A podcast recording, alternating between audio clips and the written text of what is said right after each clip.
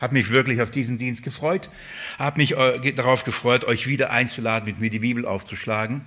Und zwar wieder im ersten Johannesbrief. Darf ich euch auch bitten, auch dieses Jahr mit mir den ersten Johannesbrief aufzuschlagen und noch einmal in Kapitel 2 zu den Versen 1 und 2 zu gehen. Ich habe in der letzten Predigt, das heißt letztes Jahr, klingt komisch, ähm, aber letztes Jahr habe ich ähm, nicht alles sagen können, was ich zu diesen Versen sagen wollte. Und ich möchte das gerne noch nachliefern, sozusagen, möchte gerne mit euch über diese beiden Verse etwas nachdenken und von dem Reichtum, das der Herr mir in der Vorbereitung dafür geschenkt hat, ähm, etwas, etwas euch weitergeben. Ich möchte gern die zwei Verse lesen, lade euch dazu aufzustehen, weil ich auch gleich dafür beten möchte. Und dann setzen wir unser Studium des ersten Johannesbriefes fort. Lasst uns das Wort Gottes lesen. Kapitel 2, ab Vers 1. Meine Kinder, ich schreibe euch dies, damit ihr nicht sündigt. Und wenn jemand sündigt, wir haben einen Beistand bei dem Vater Jesus Christus, den Gerechten. Und er ist die Sühnung für unsere Sünden, nicht allein aber für die unseren, sondern auch für die der ganzen Welt. Ich möchte beten. Und dich loben und preisen, Jesus Christus, dass du selbst dafür sorgst, dass dein Wort, das Evangelium sich ausbreitet, dein Reich gebaut wird bis ans Ende der Welt. Ich danke dir dafür, dass wir Anteil haben dürfen an diesem Werk, dass du uns einen kleinen Dienst gibst, und wir durch diesen kleinen Dienst dich groß machen dürfen. Das ist ein Vorrecht. Auch heute hier, dass wir dazu beitragen dürfen, dich groß zu machen, Herr, hier vor Ort. Und ich möchte dich bitten, Herr, dass du durch deinen Heiligen Geist, Herr, die Worte gibst, den Verstand schenkst, die Weisheit, den Freimut, dein Wort zu verkündigen, deine Vergeltung zu proklamieren. Herr, und die Herzen öffnest, es anzunehmen, es zu verstehen, Herr, dass es nicht kompliziert klingt oder dass es zu tief sondern dass es so ist, dass es die Herzen erbaut, die Herzen schenkt und diese herrliche Wahrheit, die doch so einfach ist, aber so tief ist und so groß ist, in unseren Herzen aufgeht und zu einer völligen Freude wird. Das vermagst du zu schenken, Herr. Ich bitte dich, Herr, lass mein Reden und mich selbst als Person nicht als Anstoß und als Hindernis dafür sein, sondern gebrauche es, Herr, in deiner Gnade. Lass das alles nicht vorhanden sein, sondern wirklich nur dein Wort und dich in den Mittelpunkt und dass es gut ist. Ich bitte dich, Jesus, in deinem wunderbaren Namen. Amen.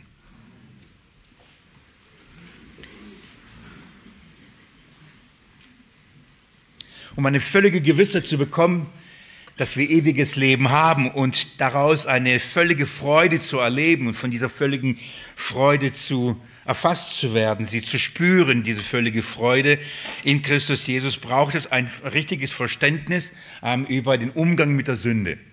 So, ähm, die Verse, die ich gerade gelesen habe, die gehören zu diesem ersten Test, den Johannes hier in, in, in diesem Brief uns gibt. Und mit diesem Ziel, dass wir zu dieser völligen Gewissheit und somit zu dieser völligen Freude gelangen.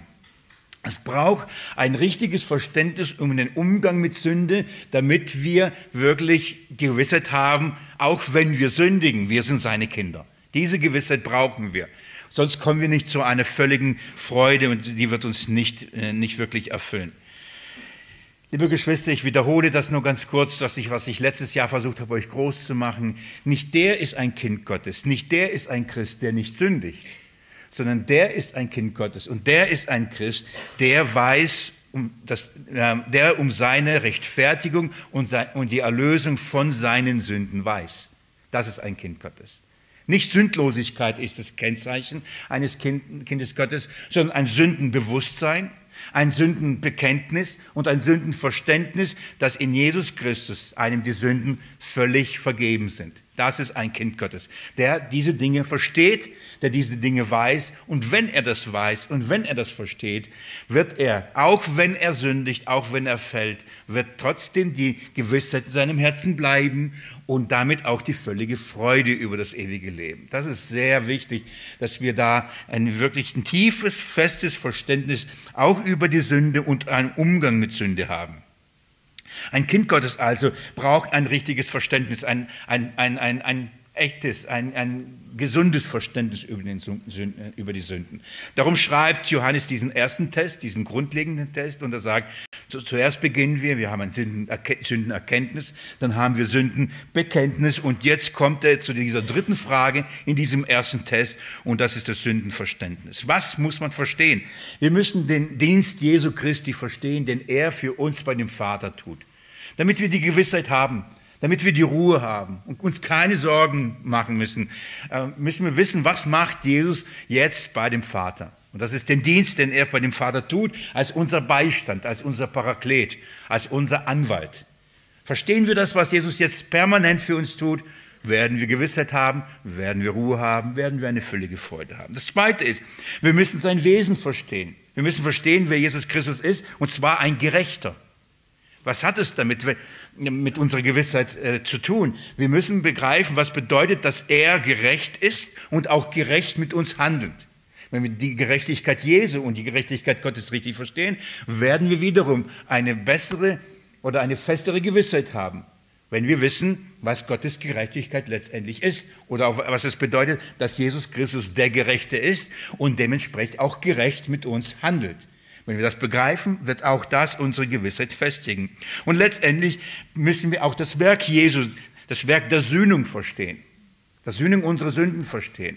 Wenn wir verstehen und begreifen, wie Gott in Christus Jesus mit unseren Sünden umgeht, auch das wird natürlich dazu führen, dass unsere Gewissheit fester wird, und somit unsere Freude immer mehr völliger und vollkommener wird. Also diese Dinge, und über diese Dinge schreibt Johannes in diesen beiden Versen, die ich gerade euch gelesen habe. Er, er, zeigt uns auf, was Jesus bei dem Vater für uns tut. Er zeigt uns, wer Jesus Christus selbst ist. Und er zeigt uns, welches Werk er für uns vollbracht hat. Diese drei Dinge sind, brauchen wir zum Verständnis im Umgang mit Sünde.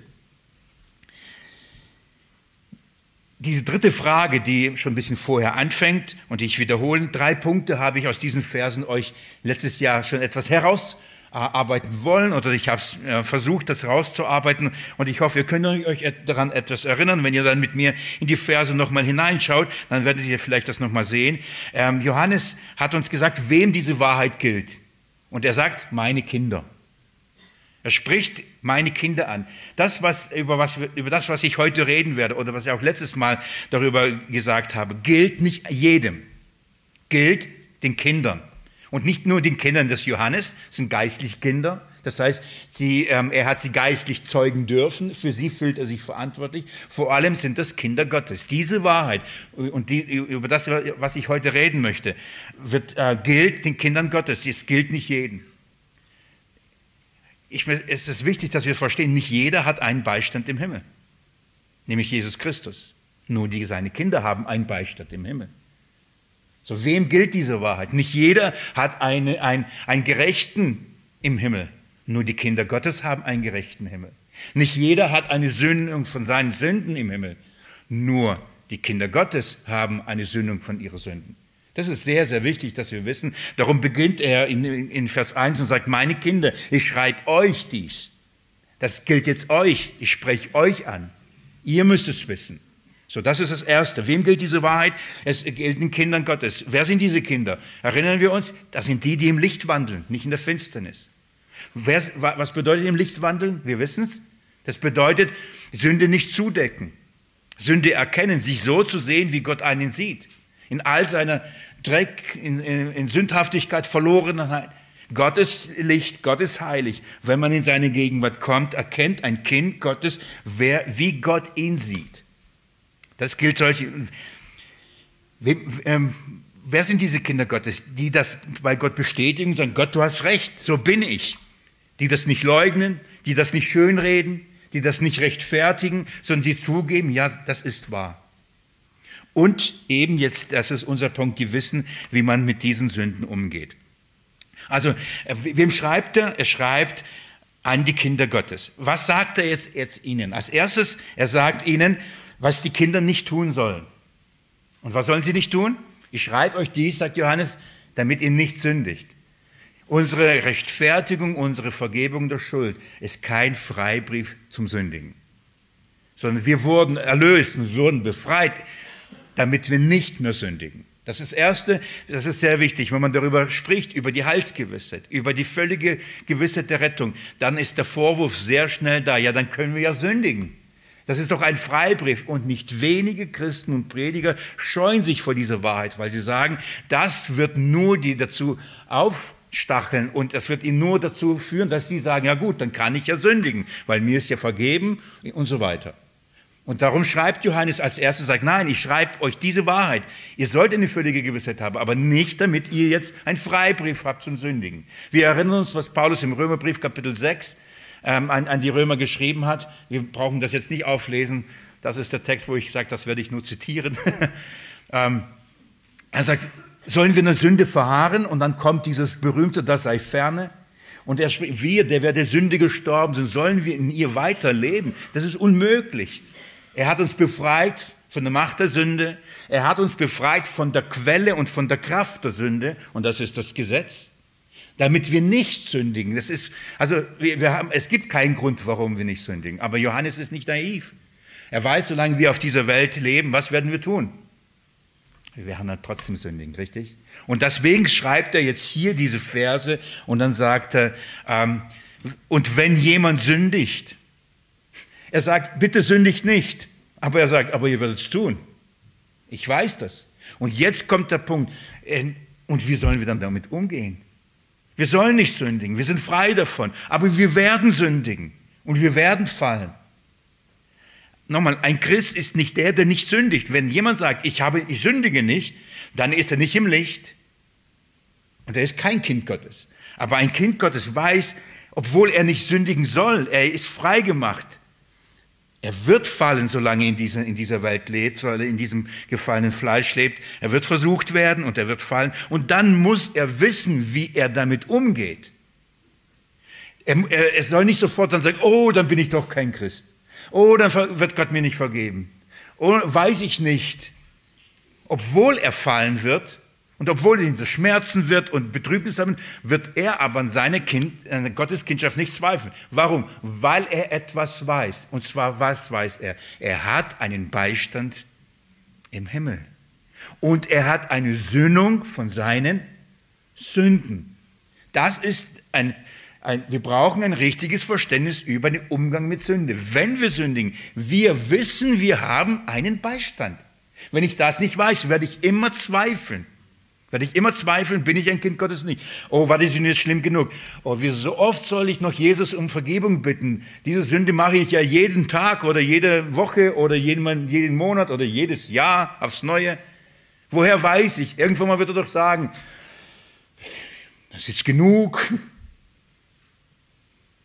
Zumindest denken wir. Also ich würde es nicht nochmal vergeben, wenn er nochmal kommt. Er weiß doch, dass es wieder tut. Wir müssen verstehen, was das bedeutet. Wir haben einen Beistand ähm, beim Vater. Also, das sind die drei Punkte. Wem gilt die Wahrheit? Den Kindern Gottes.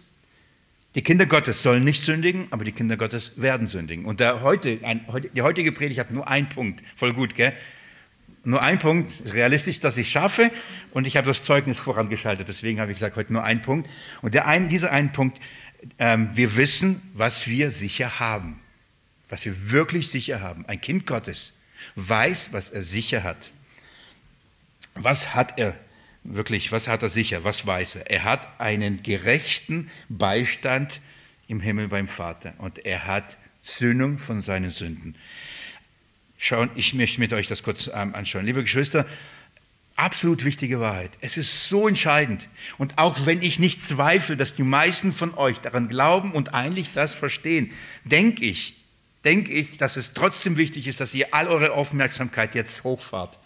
Weil, abgesehen davon, dass diese Wahrheit wirklich tief ist, glaube ich trotzdem, dass obwohl wir die Vergebung unserer Sünden verstehen, wir an diesem Punkt nicht wirklich sauber sind. Ich, was ich damit meine ist, ich, vielleicht gehe ich mit euch da durch und vielleicht prüft ihr das, was ihr darüber denkt und dann, ob das mit dem Wort Gottes übereinstimmt. Aber ich, ich habe den Eindruck, dass, dass wir da wirklich, wirklich ein bisschen Feinjustierung brauchen, um wirklich zu einer guten Gewissheit zu gelangen.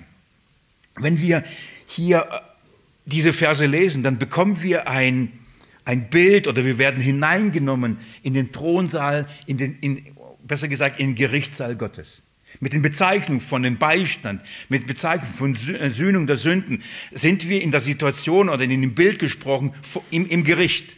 Wir sind im Gerichtssaal. Wir sind vor dem, dem Richterstuhl Gottes stehen wir hier. Das ist das Bild, das Johannes hier äh, gebraucht. Was findet im Gerichtssaal statt oder wer ist dann da? Äh, natürlich eine Gerichtsverhandlung. Da gibt es Schuld und die muss geprüft, bewiesen und dann dementsprechend die Strafe dafür ähm, ausgesprochen und durchgeführt werden. Das ist das, was in einem Gerichtssaal stattfindet. Was gibt es im Gerichtssaal? Auf jeden Fall einen Angeklagten. Gibt es keinen Angeklagten, gibt es keinen Prozess und das braucht alles andere auch nicht. Also es gibt einen Angeklagten. Diese Angeklagte bist du und ich. In dem Fall will ich sogar präzise sein, ist das, ist das ein Kind Gottes. Hier reden wir von einem Kind Gottes. Denn er schreibt, ich schreibe euch das. Dieser Anklageprozess, da geht es um die Kinder Gottes.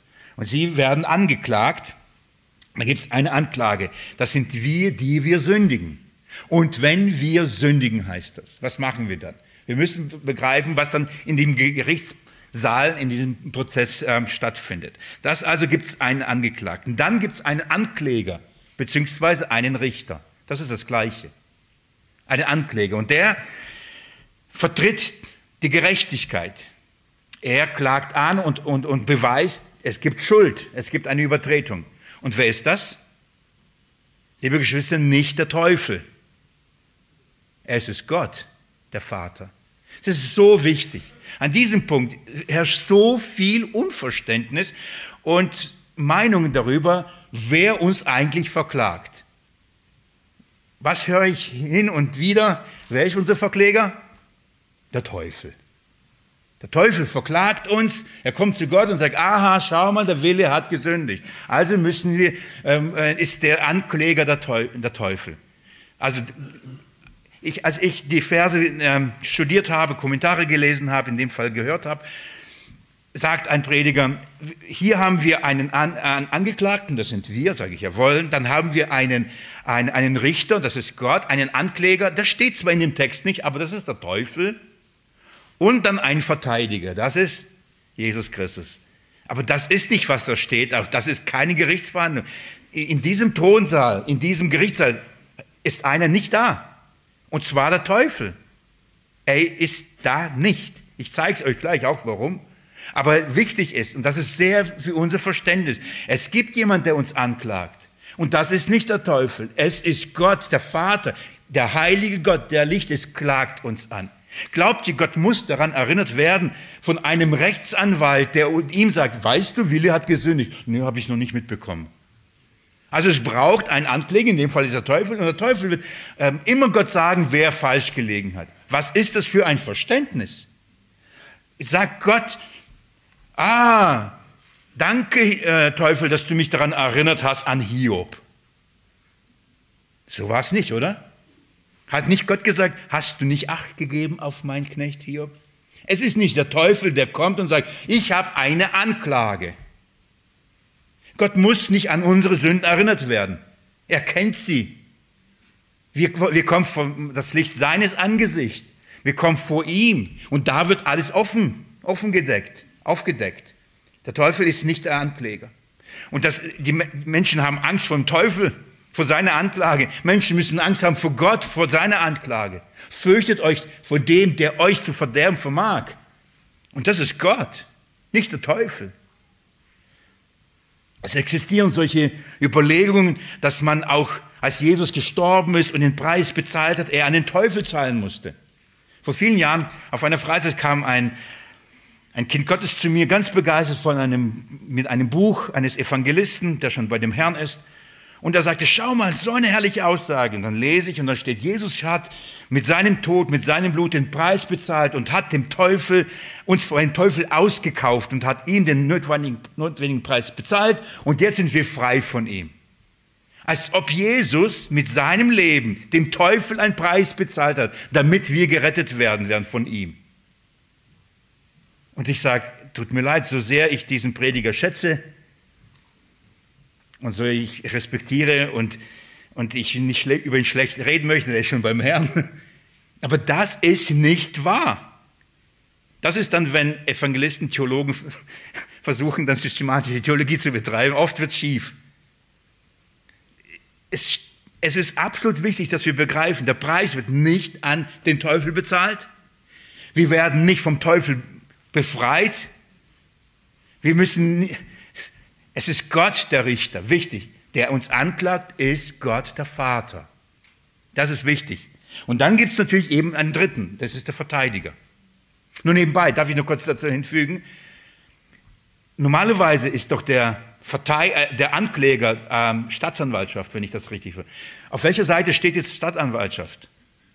Die steht doch auf der Seite des Richters, oder? Die sorgt dafür, dass Gerechtigkeit, wenn es angeklagt wird, dann hat es ein Ziel, der Gerechtigkeit Genüge zu tun. Hat der Teufel dieses Ziel? Steht der Teufel auf der Seite Gottes und sagt, Gott, ich helfe dir, alle Ungerechtigkeit an einen Tag zu bringen? Die, die Anklage des Teufels ist niemals für die Gerechtigkeit zu sorgen. Übrigens klagt er, wenn er anklagte, dann auch nur Kinder Gottes, nicht die anderen. Die braucht man nicht anklagen. Und wenn der Teufel als Ankläger genannt wird, das nur einmal, und zwar in Offenbarung Kapitel 12. Geht mit mir vielleicht nur ganz kurz dahin. Lass mich das kurz hier einfügen. Offenbarung Kapitel 12. Das ist die Einladung für das Seminar am Samstag. Da sind wir mittendrin in diesem Abschnitt. Offenbarung Kapitel 12. Die Frau kriegt ein Kind. Das Kind wird, bei der Gebur äh, wird geboren und, und der Drache, der Teufel will es töten, schafft es nicht. Wir sind mitten in der Lukas-Geschichte, die gerade ähm, Andreas gelesen hat.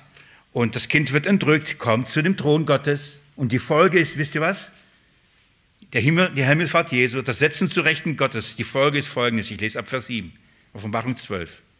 Und es entstand ein Kampf im Himmel. Michael und seine Engel kämpften mit dem Drachen und der Drache kämpfte und seine Engel. Und sie bekamen nicht die Übermacht und ihre äh, Stätte wurde nicht im Himmel gefunden. Und es wurde geworfen, der große Drache. Und jetzt wird uns gesagt, wer ist? Die alte Schlange. Das ist die Schlange aus dem ersten Buch Mose. Die alte Schlange, der Teufel und Satan genannt wird. Alle Namen werden jetzt genannt, um uns vorgestellt, wer ist hier der Feind? Und das heißt, er wurde geworfen. Und zwar was? Ich lese weiter. Der, äh, der Satan genannt wird, der den ganzen Erdkreis verführt, geworfen wurde auf die Erde und seine Engel wurden mit ihm geworfen. Und ich hörte eine laute Stimme im Himmel sagen, nun ist das Heil und die Kraft und das Reich unseres Gottes und die Macht seines Christus gekommen. Denn hinabgeworfen ist der Verkläger unserer Brüder, der sie Tag und Nacht vor unserem Gott verklagte nicht verklagt. Ab dem Moment, an dem Jesus sich zu Rechten Gottes gesetzt hat, wurde der Teufel hinausgeschmissen. Wo? Aus dem Himmel. Wo ist er nicht? Im Himmel. Was tut er nicht mehr? Er verklagt nicht, niemand mehr vor Gott. Er hat das getan, aber nicht als ein Staatsanwalt. Er hat es getan als ein Petzer, als ein Madigmacher. Dieses Verklagen meinte nicht, er kommt dann mit, mit Beweisen daher wie ein Anwalt, sondern er kam dahin und sagt, hast du das gesehen? Guck mal, er ist ein Kind und guck mal, was er tut. Guck mal, er, er bekennt dich, aber schau mal, was er sagt. Er hat permanent uns bei Gott schlecht gemacht. Das ist, was er getan hat. Das ist kein Prozess, den er da geführt hat gegen uns. Er klagt nicht an, wie Gott anklagt. Er macht uns nomadisch bei ihm. Er bringt, er verführt uns und sagt, überhaupt nicht schlimm, wenn du sündigst. Dann sündigst du und dann geht er hin und sagt, Gott, haha, und petzt. Das ist, was er macht. Aber nein, das ist, was er gemacht hat. Das macht er nicht mehr. Denn ab der Himmelfahrt Christi, setzen zu seiner Rechten, wurde er hinausgeworfen. Das heißt, im Himmel gibt es keinen, der uns jetzt madig macht bei Gott, oder? Dann ist jetzt alles gut. Alles vorbei, wir können sündigen ohne Ende, das ist keiner Angst, uns verpetzt. Gott kriegt es nicht mit, weil der Teufel ist ja nicht da. Keiner erinnert uns, weil Gott, Gott sieht es ja nicht. Nein. Gott muss man nicht daran erinnern, dass wir sündigen. Er sieht's. Er ist der Allwissende. Er ist der Allgegenwärtige. Er ist der Heilige. Er ist der Licht ist. Vor ihm ist nichts verborgen. Wir müssen uns vor Gott fürchten wenn wir keine Kinder Gottes sind, wenn wir keinen Beistand im Himmel haben. So, jetzt ist wichtig, dass wir das, das begreifen. Wir haben also, wir haben da die, die Angeklagten, das sind wir, die Kinder Gottes. Wir haben einen Ankläger, den Richter, das ist Gott der Vater. Und dann haben wir einen Beistand, einen Parakleten in die Bibel. Den gleichen Begriff, den die Bibel auch für den Heiligen Geist verwendet. Einer, der sich für uns verwendet, ist, ist, äh, kann man das übersetzen. Einer, der für uns da ist. Und zwar bei dem Vater heißt es. Wir haben Jesus Christus, äh, wir haben einen Beistand bei dem Vater. Es gibt jemand, der sich für uns bei Gott verwendet, der für uns eintritt, der für uns da ist. Und das ist unser Anwalt. Wisst ihr, das, das geh mal, möchte jemand von euch in einen Prozess gehen ohne, ohne einen Anwalt? Es gibt so ein paar Arrogante, die denken, die können sich selbst vertreten. Geht meistens nicht gut aus. Sucht euch einen Anwalt. Und meistens wird der Anwalt, wenn er gut ist, euch fragen, und beschuldig oder nicht? Damit er weiß, was er tun muss. Und dann sagst du, ich bin schuldig. Und dann sagt der Anwalt, ja, hm, schwierig, oder? Dich zu vertreten. Wie kriegen wir dich da raus? Da muss man betrügen, belügen, Habt ihr auch schon ein paar so Crime-Serien geschaut, gell? Hier ist einer, wisst ihr was, er vertritt dich unter nur einer Voraussetzung. Nur eine Voraussetzung. Wenn du dich schuldig bekennst. Sonst wird er dich nicht vertreten. Wenn wir unsere Sünden bekennen, heißt vorher. Wenn du sie nicht bekennst, hast du keinen Beistand im Himmel. Weil er sagt, du belügst dich selbst. Er vertritt nur Schuldige. Er vertritt nur Schuldige, dieser Anwalt vertritt nur Schuldige im Himmel. So, das Erste, was man sagen, ich brauche nicht, ich bin schuldig, du musst mich vertreten. Das ist das Erste. Wir haben einen Beistand, wir haben einen Anwalt. Und eigentlich, alle wissen im, im Gerichtssaal, oder?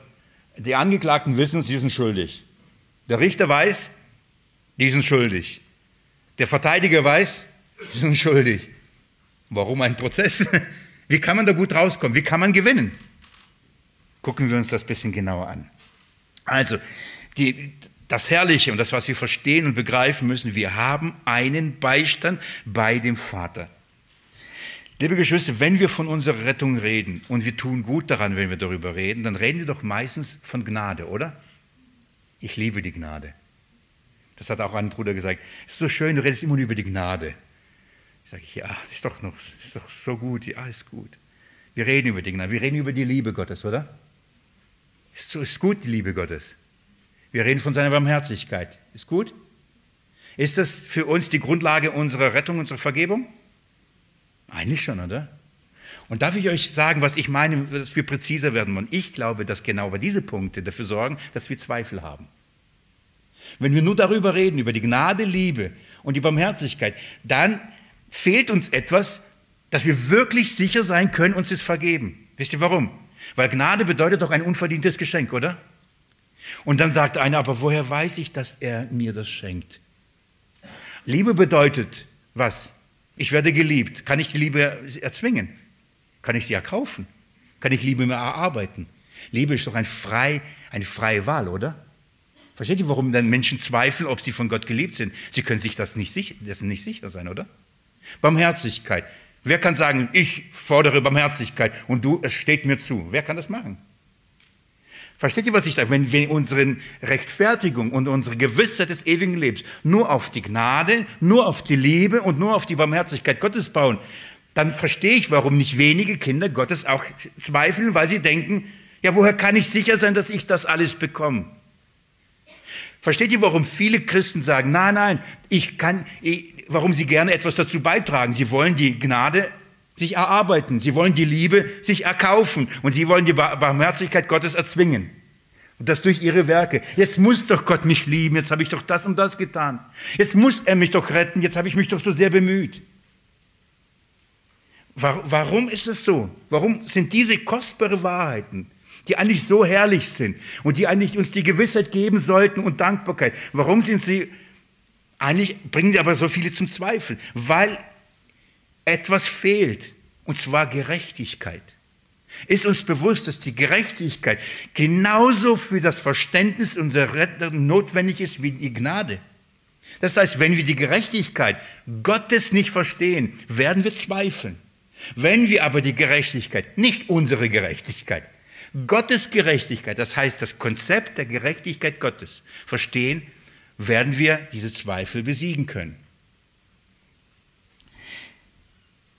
Wir müssen begreifen, was bedeutet, dass Gott gerecht ist. Wir müssen begreifen, warum die Gerechtigkeit und die Gnade zusammengehen muss. Oder andersrum, dass die unsere Errettung genauso etwas mit der Gerechtigkeit zu tun hat, wie mit der Gnade. Habt ihr das schon mal gehört, dass die Wahrheit, Gnade und Wahrheit sich küssen müssen? Ist, Jesus Christus ist gekommen und hat offenbar voller Gnade und Wahrheit. Beides gehört zusammen. Das eine, es ist nicht so. Es ist nicht so, dass man sagt, dass Gott sagt, oh, ich liebe dich so sehr und ich will dich begnadigen und meine Liebe ist so groß und die Gnade ist so mächtig, dass das meine Gerechtigkeit einfach abdeckt. Meine Liebe zu dir ist so groß, dass die Gerechtigkeit einfach dann beiseite ich tun kann. Meine Liebe ist so groß, dann drücke ich meine beiden Augen zu und schaue nicht auf deine Sünde. Das ist nicht Rettung. Das ist nicht, was Gott tut. Gott ist in seinem Wesen absolut gerecht. Und er wird keine Sekunde, keinen Augenblick die Gerechtigkeit beiseite tun und sagen, ah, dann begnadige ich dich. Die Bibel sagt, der Sündelohn ist der Tod. Es gibt keinen Ausweg. Jede, absolut jede Sünde wird bestraft werden. Absolut jede. Es wird keine Sünde geben. Es gibt keine Sünde, Vergangenheit, Gegenwart und Zukunft, die nicht bestraft werden muss. Und wenn wir glauben, dass die Gnade Gottes und seine Liebe einfach die Augen zumacht und dann wird, wird die Sünde nicht bestraft, dann lügen wir und sind wir nicht im Licht und, und kennen Gott nicht. Das ist die Ausgangssituation.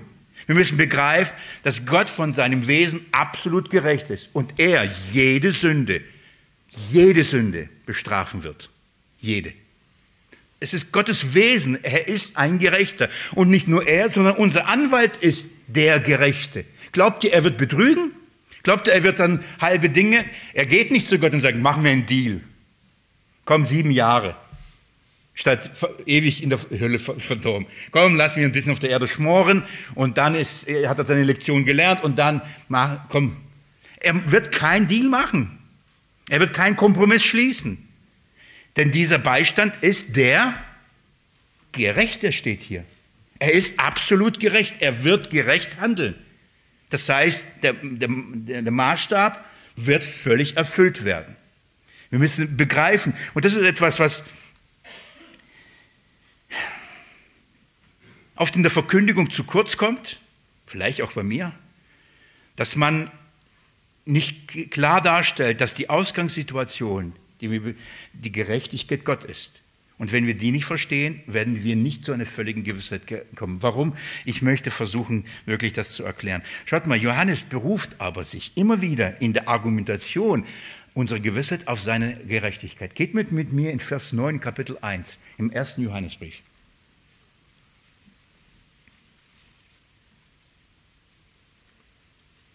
Schaut mal, was er schreibt. Ich lese Vers 8 noch mit. Wenn wir sagen, dass wir keine Sünden haben, betrügen wir uns selbst. Und die Wahrheit ist nicht in uns.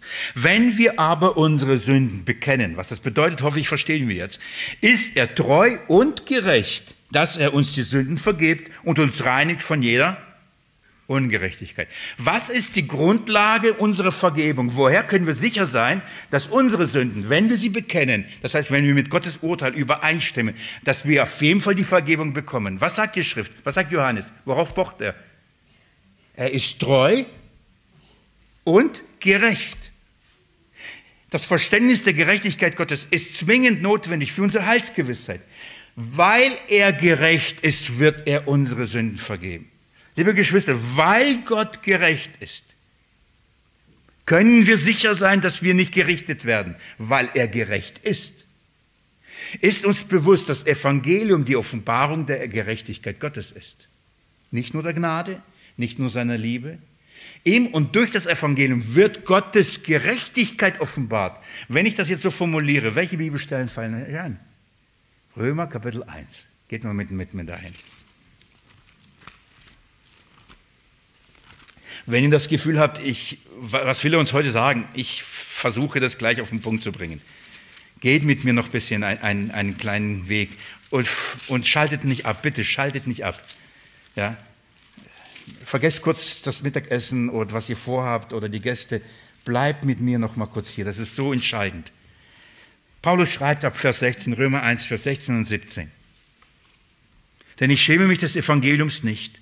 Es ist doch Gottes Kraft zum Heil jedem Glaubenden. Das wissen wir, gell? Schaut mal, was dann, was dann folgt. Sowohl dem Juden zuerst als auch dem Griechen. Wichtig. Und dann. Denn Gottes Gerechtigkeit wird darin offenbart, aus Glauben zum Glauben, wie geschrieben steht, der Gerechte wird aus Glauben leben. Was wird, was offenbart der Glaube? Die Gerechtigkeit Gottes. Paulus redet vom Evangelium. Ich weiß nicht, wie es euch geht. Ich kenne diese Verse in und auswendig. Ich müsste sie eigentlich nicht aufschlagen. Aber eben mit dieser Perspektive und mit diesem Verständnis, schau mal, denn, die, denn Gottes Gerechtigkeit wird darin offenbart. Das Evangelium, von dem er redet, das, was er hier entfaltet, offenbart Gottes Gerechtigkeit. Es offenbart nicht nur Gottes Gnade, es offenbart nicht nur Gottes Liebe, es offenbart Gottes Gerechtigkeit. Das heißt, am Evangelium siehst du was? Gott ist gerecht. Denn wenn, wie kann jemand die Richter der Welt sein, wenn er nicht gerecht richtet? Der Richter, der richtet, ist absolut gerecht. Und das Evangelium offenbart, Gott ist gerecht in dem, was er tut. In dem Fall, wie er Menschen richtet, wie er seine Kinder richtet. Gott ist absolut gerecht. Geht mit mir Kapitel 3, so toll. Vers 21, Höhepunkt Offenbarung. Ich habe aus verschiedenen Blickwinkeln immer wieder diese Verse schon gelesen, gepredigt. Jetzt mal aus dieser Perspektive, schaut mal, was da steht. So klar. Jetzt aber ist ohne Gesetz Gottes Gerechtigkeit offenbart worden. Wieder. Was wird offenbart? Gottes Gerechtigkeit. Jetzt sagt er ohne das Gesetz. Weil das Gesetz hatte ja auch eine Funktion, die Gerechtigkeit Gottes zu offenbaren, dass er heilig ist, gerecht und gut. Jetzt wird aber Gottes Gerechtigkeit nicht durch Gesetz offenbart, sondern durch das Evangelium von Jesus Christus. Wie offenbart das Evangelium, dass Gott gerecht ist?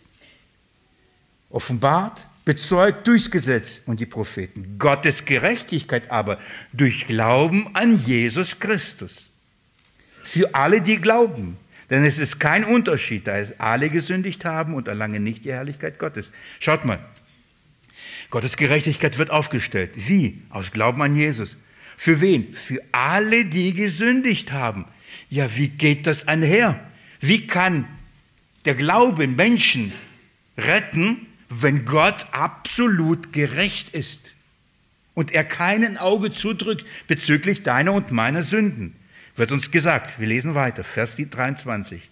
Nee, Vers 24 und werden umsonst gerechtfertigt durch seine Gnade, durch die Erlösung in Christus Jesus. Ihn hat Gott hingestellt als einen Sühneort durch den Glauben an sein Blut, zum Erweis seiner Gerechtigkeit.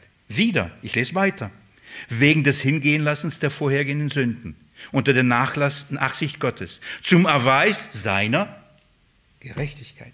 Wisst ihr, was ich betonen möchte, ist, was Gott mit in Christus Jesus getan hat, an was wir glauben, hat was damit zu tun, dass Gott sagt, schaut, ich bin gerecht. Und wenn wir das begreifen, was das bedeutet, wisst ihr, was dann passiert? Wir werden sicher wissen, dass wir nicht mehr gerichtet werden, weil Gott was ist? Gerecht. Das ist so entscheidend. An der Gnade und Liebe mögen wir zweifeln, weil wir nicht wissen, weil wir nicht wissen, Entweder bist du gnädig oder, aber wir können nicht an seiner Gerechtigkeit zweifeln. Können wir nicht, denn er ist absolut gerecht. Und wenn wir verstehen, was es bedeutet, dass er gerecht ist, können wir nicht an seiner Gnade zweifeln. Denn er ist gerecht und er wird niemals, er wird niemals einen unschuldig schuldig sprechen und einen Schuldigen unschuldig. Das heißt, wenn du nicht mehr schuldig bist, wird Gott dich irgendwann nochmal anklagen? Nein. Aber wenn du schuldig bist, wird er dich für unschuldig erklären. Nein. Gott ist absolut gerecht. Für unsere Rettung ist die Gerechtigkeit Gottes maßgebend. Das ist entscheidend, dass wir es verstehen. Ich möchte die verbleibende Zeit, die ich noch habe, auf, euch, auf ein, zwei Stellen hinweisen, die das wunderbar ausdrücken. Ein, ein Zeugen, ein, ein, ein Beweis aus dem AT, zwei, drei aus dem NT. Geht mit mir ins zweite Buch Mose. Schlagt Kapitel 34 auf und markiert euch die Verse 5 bis 7. Und ich nehme euch kurz in diesen Abschnitt hinein. Auch der ist die meisten gut bekannt. Trotzdem ist es gut, wenn ich das euch erzähle. Das Volk Gottes wird gerettet aus Ägypten. Die, ähm, sie kommen an den Berg Horeb, sollen ähm, Gott begegnen. Gott will mit ihnen reden. Dann beginnt Gott mit ihnen zu reden und sie kriegen alle Panik, weil sie merken, sie können Gottes Stimme nicht hören. Also bitten sie Mose, geh zu Gott und hör und sag uns. Mose geht auf den Berg, nimmt zwei steinerne Tafeln mit, auf die wird er alles aufschreiben, was Gott ihm gesagt hat. Also geht er hoch und als er zurückkommt, was passiert unten? Er sieht, sie haben ein Götzenbild gemacht und haben Gott verworfen. Innerhalb von 40 Tagen war es schon vorbei. Was passiert dann? Und das ist, da sind wir mittendrin in Kapitel äh, 33, 34. Mose verwendet sich für das Volk und sagt, Gott, bitte nicht auslöschen, bitte nicht auslöschen, nicht auslöschen. Gott sagt, okay, ich werde es nicht auslöschen, aber ich werde nicht mehr mit euch mitgehen.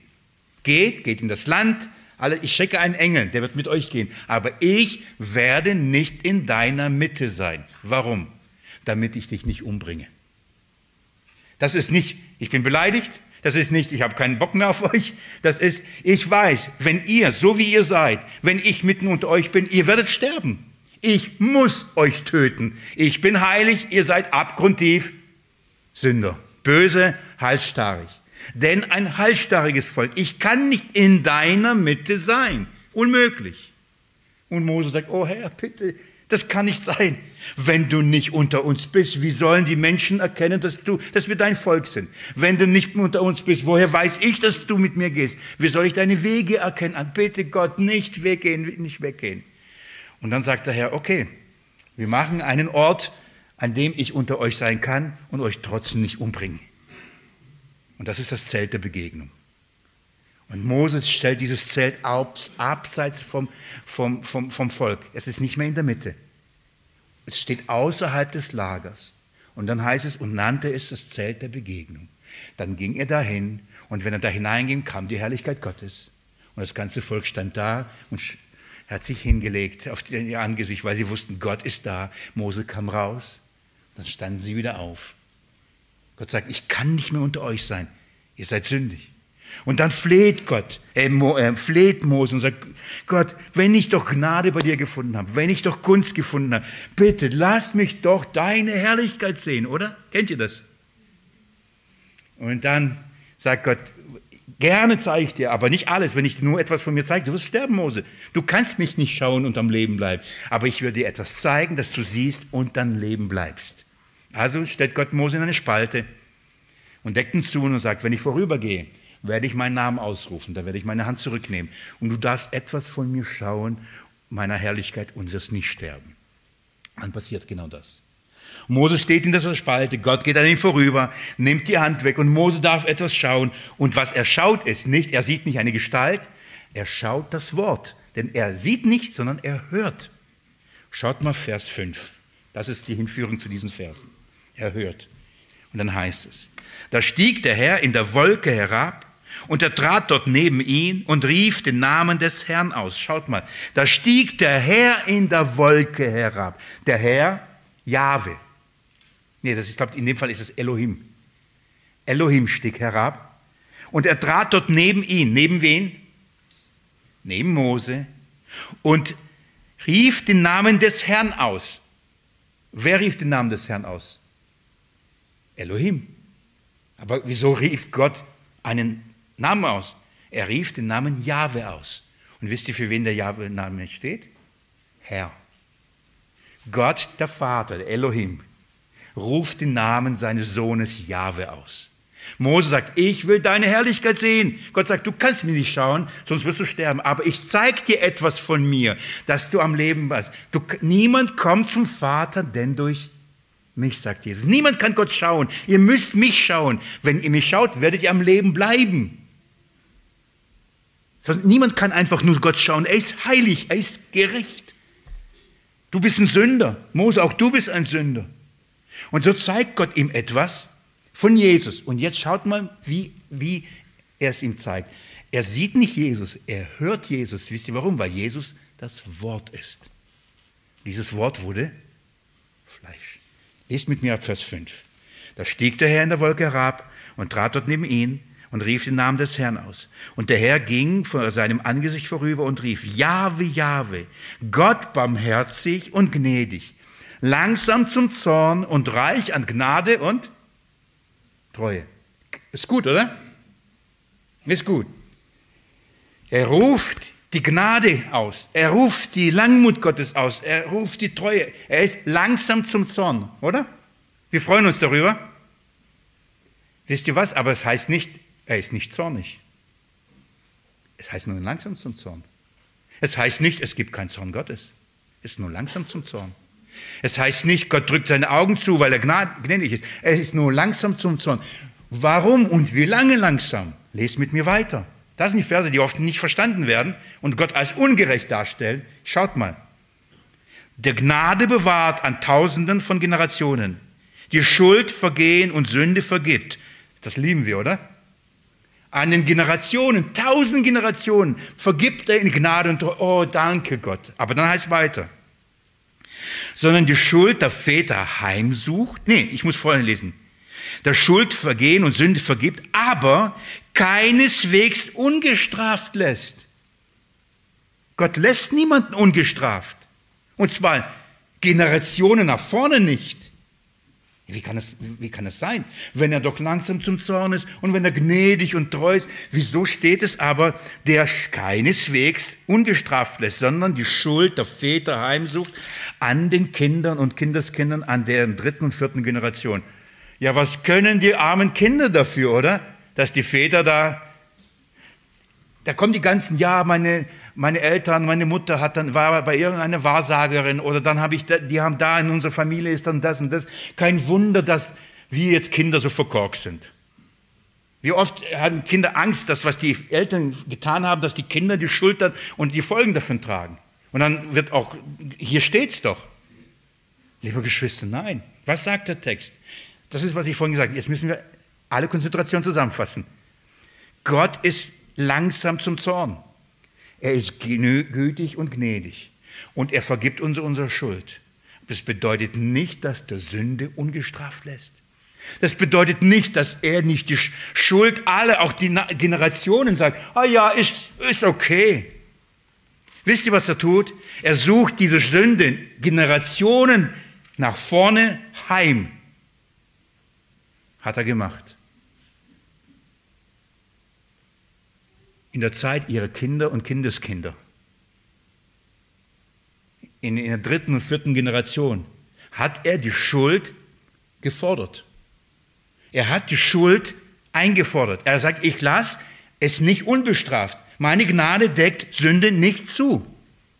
Meine Treue ignoriert nicht die Sünde. Nein, dafür muss bezahlt werden. Ihr könnt mir langsam folgen, was Generationen später Gott getan hat. Er hat die Sünde nicht einfach weggeschafft. Er hat seine Gerechtigkeit Genüge getan. Er hat jemand bestraft, und zwar Kindeskinder. Und zwar seinen Sohn, Nachkomme Davids. In den nächsten Generationen war einer da, er hat die ganze Schuld auf sich genommen. Gott drückt nicht einfach ein Augen zu, er bestraft die Schuld jedes Einzelnen. Deswegen habe ich heute vorhin schon gesagt, gefühlt schon eine Stunde her, dass Gott weil er gerecht ist, jede Sünde bestrafen wird und bestraft. Die Frage ist nur, wer bezahlt dafür? Wer? Wenn in Jesus Christus, wenn Gott oder wenn Jesus Christus diese Schuld Generationen danach nicht auf sich genommen hätte, dann würde dieser Zorn Gottes jeden treffen. Liebe Geschwister, ich will das euch so formulieren ist uns bewusst, dass wir von Gott gerettet werden müssen. Dass ein, der Mensch vor Gott gerettet werden muss. Wir, werden, wir müssen nicht in erster Linie vor der Sünde gerettet werden. Wir müssen, nicht mal, wir müssen auch nicht vom Gesetz in erster Linie gerettet werden. Wir müssen nicht einmal vom Teufel gerettet werden. Wisst ihr, die sind nur die Ursache dafür, warum wir vor Gott gerettet werden müssen. Denn sie sorgen dafür, dass der Zorn Gottes über uns kommt. Wir müssen vor Gottes Zorn gerettet werden. Lies das Zeugnis der Schrift, lies jeden Propheten. Was sagt jeder Prophet? Worauf läuft die ganze Geschichte hinaus? Auf die Offenbarung seines Zorns. Die berühmten Zornesschalen. Das heißt, die ganze Geschichte läuft darauf, dass Gott der Gerechte alle Ungerechtigkeit richten wird und sein Zorn ausgießen wird über alle Gottlosigkeit und Ungerechtigkeit der Menschen. Wie beginnt Paulus in Römerbrief Kapitel 1, Vers 18 dann das Evangelium. Denn es offenbart Gottes Zorn über alle Ungerechtigkeit, Gottlosigkeit der Menschen. Menschen müssen sich vor Gott fürchten. Menschen müssen sich vor seinem Zorn fürchten. Menschen müssen von dem Richter gerettet werden. Vor dem Richter, der sie verurteilt sonst und in den Tod schickt, in den ewige Verdammnis. Von denen muss Mensch gerettet werden. Von denen muss der Mensch sich fürchten. Es sei denn, er hat einen Beistand. Warum? Lass mich das noch mal kurz sagen. Weil dieser Beistand, dieser Rechtsanwalt, den wir im Himmel haben, er ist gerecht und er weiß, Gott ist gerecht. Und er kann nicht hinkommen und mit Gott falschen und sagen, komm, den liebst du doch so sehr. Komm. Er weiß, Gott ist gerecht. Das ist, warum weiß er das? Es ist sein Vater. Liebe Geschwister, der Richter und der Sohn sind verwandt. Sie sind eins. Der Vater klagt an und der Sohn ist aus dem Vater. Er weiß, wer, er, die haben den gleichen Maßstab, die haben die gleiche Gerechtigkeit. Der Sohn wird keinen anderen Weg suchen. Aber nur deswegen sagt der Sohn, du bist gerecht und deiner Gerechtigkeit muss Genüge getan werden. Deine Gerechtigkeit muss offenbart werden. Jeder muss sehen, du bist gerecht. Und dann kommt dieser Anwalt, kommt dieser Beistand und sagt, er ist Sünder. Ja, er hat es mir gesagt, er ist ein Sünder. Du weißt es, ich weiß, alle wissen es. Und er muss bestraft werden. Die Strafe muss ausgeführt werden. Das fordert die Gerechtigkeit. Und dann sagt Gott, was wir, die, die meisten von euch wissen, sagt Jesus, Vater, ich nehme die Schuld auf mich. Warum? Damit der Gerechtigkeit Genüge getan wird. Das ist Evangelium. Gott, Gottes Gerechtigkeit wird gestillt. Und darum ergießt sich der Zorn Gottes über seinen Sohn in vollen Maße für alle Sünden. Und der Sohn sagt, es ist vollbracht, oder? Jetzt meine Frage an euch. Jetzt kommt der Sohn zurück, der Anwalt, geht runter und sagt, okay, wir wissen schuldig. Nimmt die Strafe auf sich, stirbt, steht wieder auf, kommt wieder in den Thronsaal und sagt, es ist vollbracht. Und Gott sagt, ja, das weiß ich nicht. Mal schauen, wenn der Wille ankommt, dann reden wir noch einmal darüber. Könnt ihr euch vorstellen, wenn der Sohn für all meine Sünden gezahlt hat, wird der Vater sagen, nee, aber den Wille hätte ich gern doch noch ein bisschen bestraft. Wäre Gott gerecht? Wäre, würde seinem Wesen entsprechend handeln? Liebe Geschwister, versteht ihr, wenn ihr mit Christus schon bestraft worden seid, ihr mit Christus schon gestorben seid, für all eure Schuld, wird Gott von euch diese Schuld noch irgendeinmal fordern? Wäre er ein gerechter Richter, wenn er das tun würde? Versteht ihr, warum die Gerechtigkeit Gottes für unsere Gewissheit so entscheidend ist? Wenn du schon an seiner Liebe zweifelst, wenn du schon an seiner Gnade zweifelst. Aber warum, aber wie kannst du an seiner Gerechtigkeit zweifeln? Seine Gerechtigkeit ist deine Heilssicherheit. Gott wird niemand zweimal für seine Schuld bezahlen lassen. Warum? Er ist gerecht. Das ist unsere Gewissheit. Wenn Jesus der Gerechte ist und es alles gerecht, die Gerechtigkeit Gottes aufgerichtet hat, das heißt, was Gott wollte, hat er alles gemacht und lebte dein Leben und mein Leben. Und dann geht er zu Gott und sagt, hier, Vater, ich gebe in mein Leben absolut gerecht. Ist es genug? Gott sagt, der Vater ist genug. Gut geschrieben auf deinem geistlichen Konto, keine rote Zahlen mehr. Wunderbar. Und dann sagt er, und für diese rote Zahlen bezahle ich. Oder habe ich bezahlt. Alles auf dich genommen. Vater, ist, ist das Opfer genug gewesen? Und der Vater sagt, ist genug. Vor was sollst du dich noch fürchten? Ich frage dich ernsthaft, warum zweifelst du noch an deiner Rettung? Warum zweifelst du noch an deinem ewigen Leben? Wenn du glaubst, dass Jesus für dich gestorben und auferstanden ist, dann gibt es keinen Grund für Zweifel. Oder, oder könnt ihr meine Argumentation nicht folgen? Ist doch eigentlich logisch, oder? Ich rede jetzt einfach auf der logischen Ebene der Gerechtigkeit Gottes. Weil die Schrift sagt, darin wurde Gottes Gerechtigkeit offenbart. Gott sagt, lieber, liebes Kind, ja, Schuld, ja, Sünde, ich bin gerecht, ja, Sündelohn ist der Tod. Es ist aber genug, es ist getan. Der Gerechtigkeit wurde Genüge getan. Ich bin befriedigt in meiner Gerechtigkeit. Und, und trotzdem, obwohl ich dich begnadige, habe ich die Gerechtigkeit nicht beiseite geschafft. Gnade und Wahrheit haben sich geküsst. Sie gehen zusammen. Es funktioniert zusammen. Das eine kommt nicht auf Kosten des anderen weg. Das gehört zusammen. In Jesus Christus. Und jetzt sagt die Schrift, wer das glaubt, dem wird das zur Gerechtigkeit gerechnet. Das ist unsere Gerechtigkeit. Unsere Gerechtigkeit ist unser Glaube, dass Gott auf uns nicht mehr zornig ist. Unsere Gerechtigkeit ist der Glaube, dass für jede Sünde für uns schon Jesus Christus gestorben ist. Unsere Gerechtigkeit ist der Glaube, dass er sich vor Gott verwendet und sagt, es ist bezahlt, es ist bezahlt. Gell, wir sind gerecht, wir sind gerecht. Wir bestrafen nicht mehr? Nein, wir bestrafen nicht mehr. Gut, das macht er. Und wisst ihr, was das Gute ist? Er verwendet sich für Gott wie lange? So drei Stunden am Tag und dann muss er sich hinsetzen. Einmal im Jahr, jeden Tag, jede Stunde, jede Minute, jede Sekunde, für immer. Für immer. Er verwendet sich für uns jetzt ewig. Darum gibt es für uns keine Anklage mehr. Keine Anklage. Fürstest du dich, dich, fürstest du dich jetzt vom Gerichtssaal? Ich hoffe nicht. Das Herrliche ist, dass der Richter das alles wusste und seinen Sohn gebeten hat, Anwalt zu werden. so gut, oder? Ich habe von einem Prediger, den ich mag, gehört, im, im, im Himmel gibt es viele Anwälte, aber nur einen, der praktiziert. Ja? Die anderen dürfen sich ausruhen. Aber es gibt einen, der jeden Tag seinen Job da oben macht. Das ist unser Herr. Er verwendet sich für uns gottgemäß. Ich hoffe, dass dieses Gewiss oder dieses Hören des Wortes, dieses, dass es für euch zu einer Gewissheit wird, dass ihr nicht zweifelt. Weil ich wünsche mir, dass ihr dadurch eine völlige Freude habt.